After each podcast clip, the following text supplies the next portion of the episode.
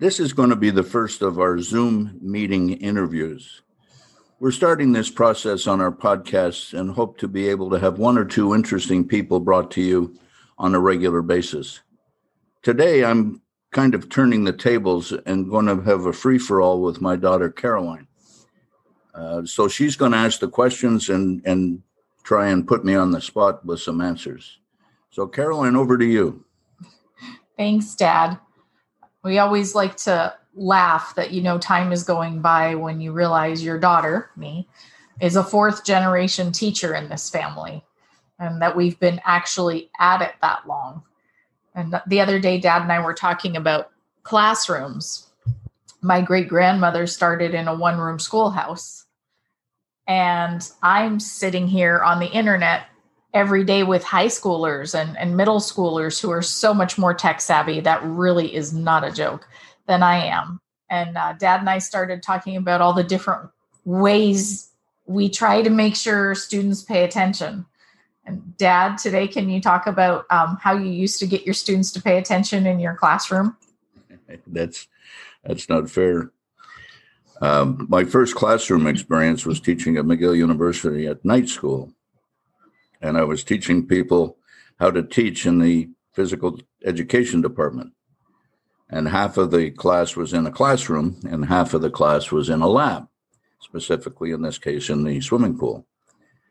Well, the classroom had a lectern at the front of it that was raised by about two feet. Uh, the old days looking down on everybody, right? And there were stairs on both sides, so I could get up and down easily. Uh, you know, in those days, I could have jumped up and down just as easily. But I had a podium at the front and a blackboard.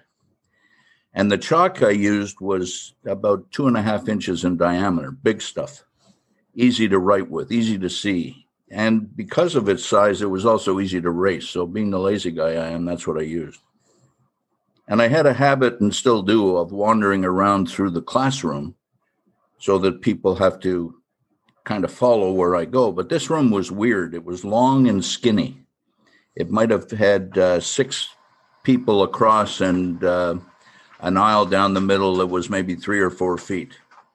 So every now and again, uh, we had a weather man in Montreal in those days by the name of Percy Saltzman, and I got the idea from him. He used to walk around in front of the map, throwing his chalk up and down, and he used a big piece of chalk as well. Now this chalk would hurt, and somebody somewhere, always in the first class, would not be paying attention or be talking to somebody else. In other words, they weren't they weren't there as students; they were there as disruptors. And I had a habit of throwing chalk, and all I needed to do was hit one person in that first class, and from that point forward, nobody did anything wrong. They followed me around the room watching the chalk. Now, I hope they had a two track mind. One had their eyes watching the chalk and their ears listening to me talk, but I was never really sure about that. I'd be in jail if I did that today, just as another il- illustration. Now, just to give you some bookends on the fourth generation teaching, my great my grandmother, who I called Granny the Great when Caroline was born, got a master's degree at the University of Manitoba somewhere around 1920, uh, maybe 15. And Caroline got her master's degree in education last year. So um, my mother and I, we're the slugs just in undergraduate school. Uh, my grandmother and my daughter are the the pros. So that's that's how I kept attention in a classroom. I do that today. I just don't throw things. I warn people. I tell people that story.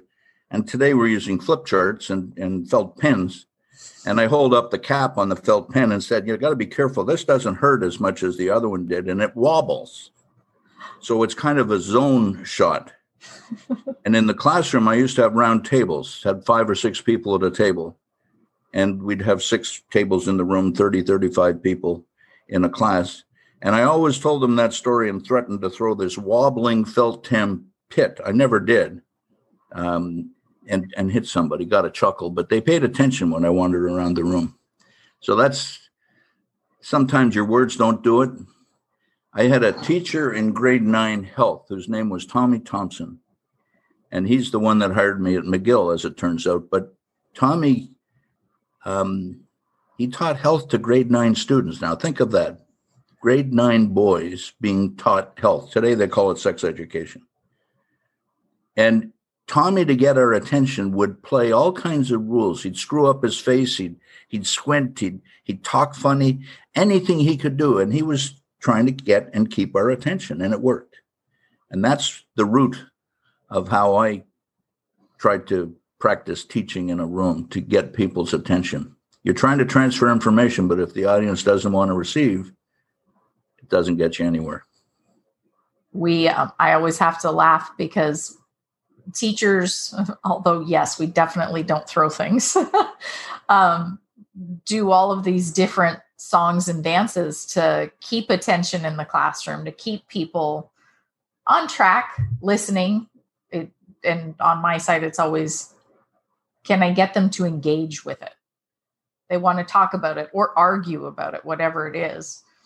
But I find in the Zoom world quite often when I have a sudden room full of silence and maybe no cameras on, um, I fall back on singing. I take popular melody and start singing at the students, naming names, but you won't open your mic and talk to me. And invariably, I think I'm going to have to bring it back when we go in person because it really works and it works very quickly. So there you go. Modern day chalk, just sing. Well, the trick on that is identifying what it is that works and using it. You know, Caroline, you're teaching people subject matter that they don't know. They're, you're you're starting from a, a, a clear blackboard, a, an, an open head, and filling it with ideas, trying to get them to think about things, and, and come, especially with English, and and and make something out of it. I'm dealing with adults it's a different world. I won't want to say that they think they know everything that there is to know, but in many cases, it's very close to that. And it, it's it's you know what am I doing here? I, I don't need to spend the next two days with you. What is this? And to some degree, that's why we modified this to the subject specific classes on the internet, where we've got roughly a two hour time block. Some people can go through an hour and a half, some people go three hours. But that was an offshoot of the webinar approach back in the early 2000s, where you had an hour to transfer information about a specific subject to an audience you couldn't see. I hated that. So, as you know, we, we put a high definition camera in, we projected to an eight foot by eight foot screen, and every now and then I would turn off the projector and walk in in front of the camera so that they would be able to see me. And if you remember, it became a standing joke because I wore Hawaiian shirts. Again, something to get people's attention, something to get them engaged. And, you know, people would pay attention. They, they kept waiting for when's he going to show up because I want to see what kind of Hawaiian shirt he's wearing today. And, you know, the two of us are teaching two very different audiences. And each of those audiences needs a different way to be engaged. If singing works, if standing on your head and spinning nickels works, I, you know, quite frankly, as a teacher, I don't care. Um, I love, I really get excited when I see the lights go on in somebody's head when they get it. That really turns my crank. That's that one gets me too. Even if the light in their eyes is the light of combat because they're certain they understand it and that whatever it is, it is wrong. That's the that way happens a lot. Yeah. It happens a lot, doesn't it? You're wrong, teacher.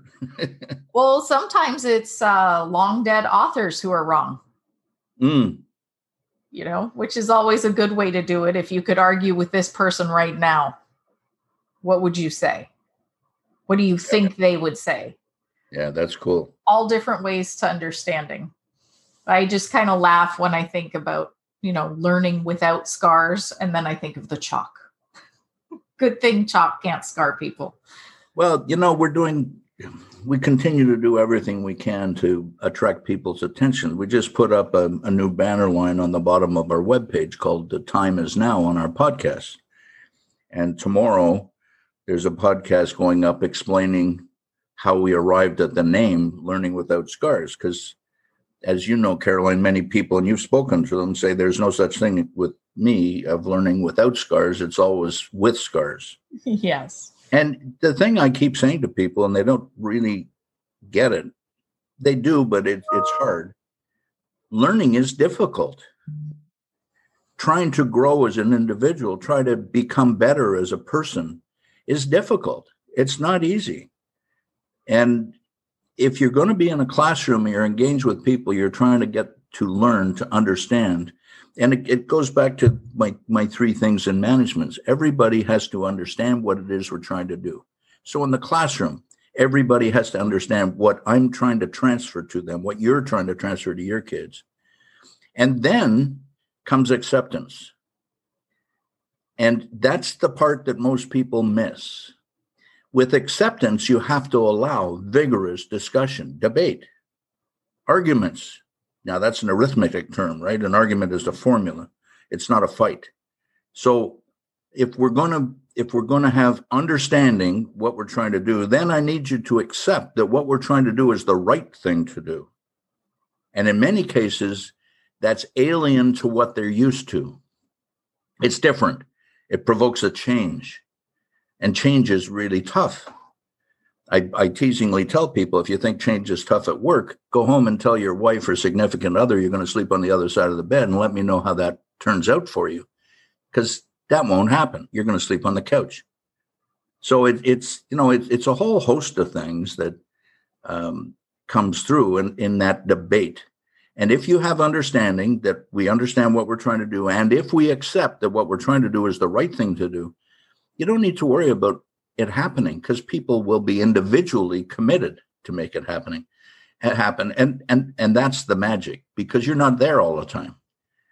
I used to say to to to the students when i'm teaching them to teach look your job is to teach curriculum that's true but more importantly you're there to teach them how to teach themselves and that's a lifelong skill and one that we you know too many people leave school and figure that's the end that's just the beginning.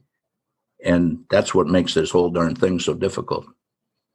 I love teaching. I really do. And it's it is hard to persuade people to continue with what they think of as what they had to do.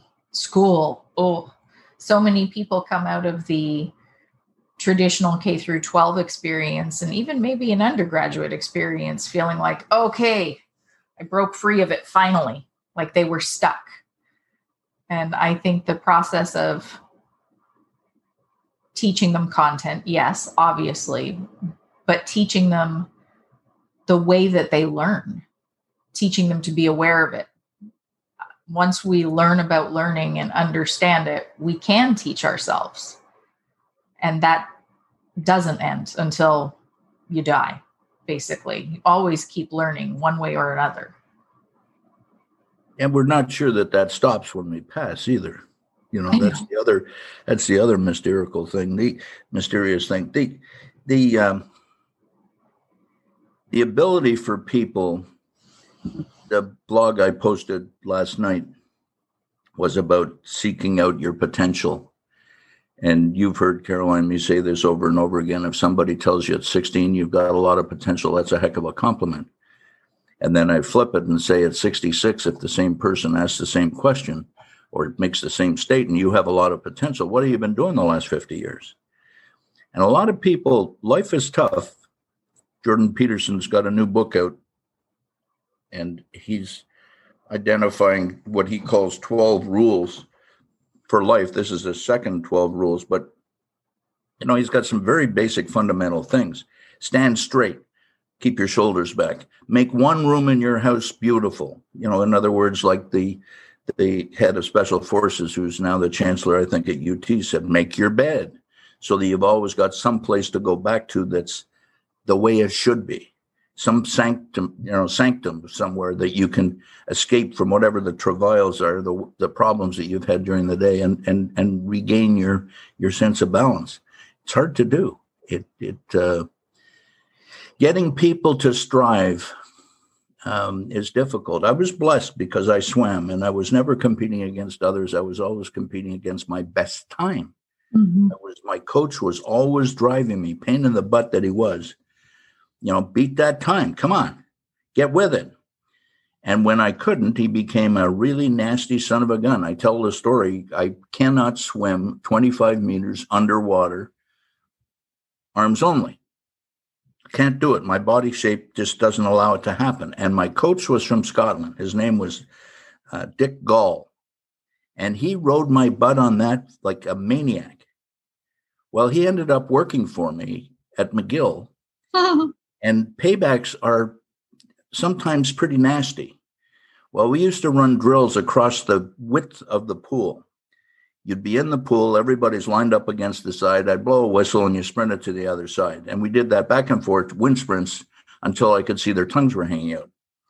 And then we had a a five meter board.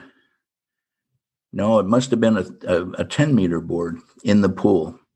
It was a Olympic style pool back in those days. Today they're all 50 meters. This was 25.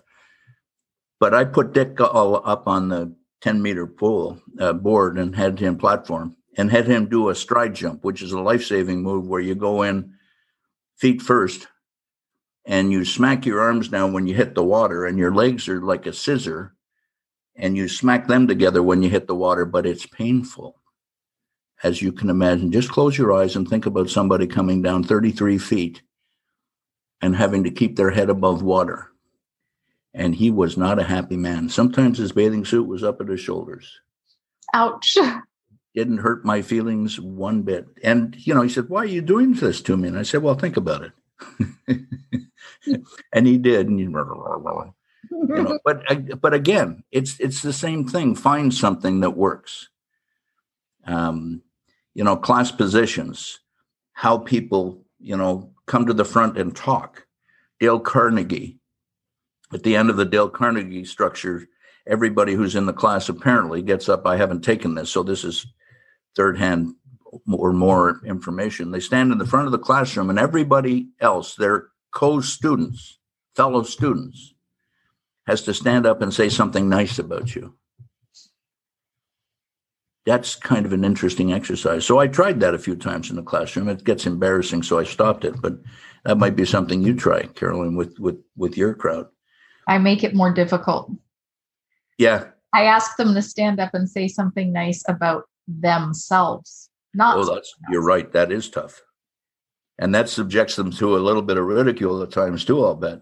No. Um, one of the things I emphasize from day one, it sounds silly, but I say we have our own nation, our own culture, our own everything inside these four walls, our classroom. So, what kind of community are we building? What is our class culture? And mine is always one rule be kind. Even if you disagree vehemently, you are still kind in the way you listen and the way you speak. What does that look like? how do you feel when you actually have that happening so i did that in part because teenagers you know there's going to be dating drama and fan fiction drama music sports regular fighting just all of the things that happen on a campus where people are crowded together but once we come through this door we get to throw it away yeah. And so, with that, when somebody says something kind about themselves, they're right. The first time we try it every year, though, maybe one or two can think of something nice to say about themselves. We're Isn't not trained strange? to do that. Isn't it strange? Another one that would be nice is what do you think is your your uh, most significant attribute? What do you think you're best at? and just getting people to think about that is is uh, is progress because we don't give ourselves time in this world where everything's going so darn fast change is happening so quickly it's almost like we're out of control social media pounding you all day your peer group pounding you all day your customers your suppliers your co-workers it's uh, it's it's very difficult take a moment calm you know, at one point I was supervising a counter.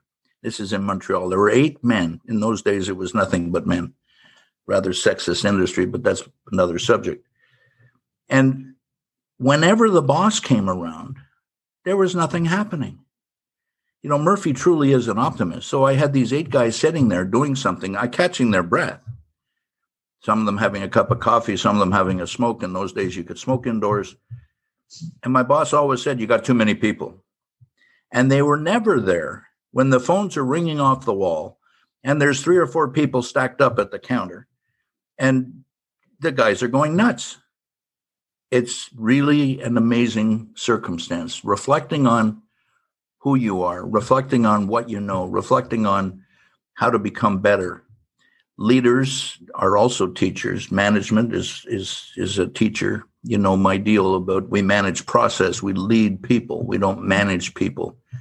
Um, that's an arrogant comment to begin with, isn't it? But as times have evolved, you know, you used to have the, the boss sitting at the front of a, a room of people, 40, 50, 60, 100 people at times, with a green eye shade over his head. You know the characterization, mm-hmm. the caricature. Teachers, the same thing. You know, why do we have a classroom structure the way we do? Maybe this pandemic will force us to rethink some of that stuff, like rethinking learning is happening. Uh, the Khan Academy radically transformed learning for young people all the way through high school. Coursera is doing things. Today, all of the major universities, Harvard, MIT, Georgia Tech, Yale, etc., Stanford, they all have all of their classes online, but you don't earn college credits. That's how they justify the the fees they charge, which let's not get into. But I, when I was in school, I paid roughly five hundred dollars a quarter. If it was, and I still had to work five nights a week and two days on the weekend. Um, I don't know how people make out today. I don't know how you make it made out. You know, student loans and all. It's it's tough duty. At work, your companies are prepared to pay for you to take classes, to pay for you to learn. Take advantage of it. Absolutely. what I call walk around assets. It's what's between your ears. And that's transferable. That goes with you wherever the heck you go. So, how'd we do, Caroline? I think we did great. Thank you for listening to our podcast. We appreciate your support.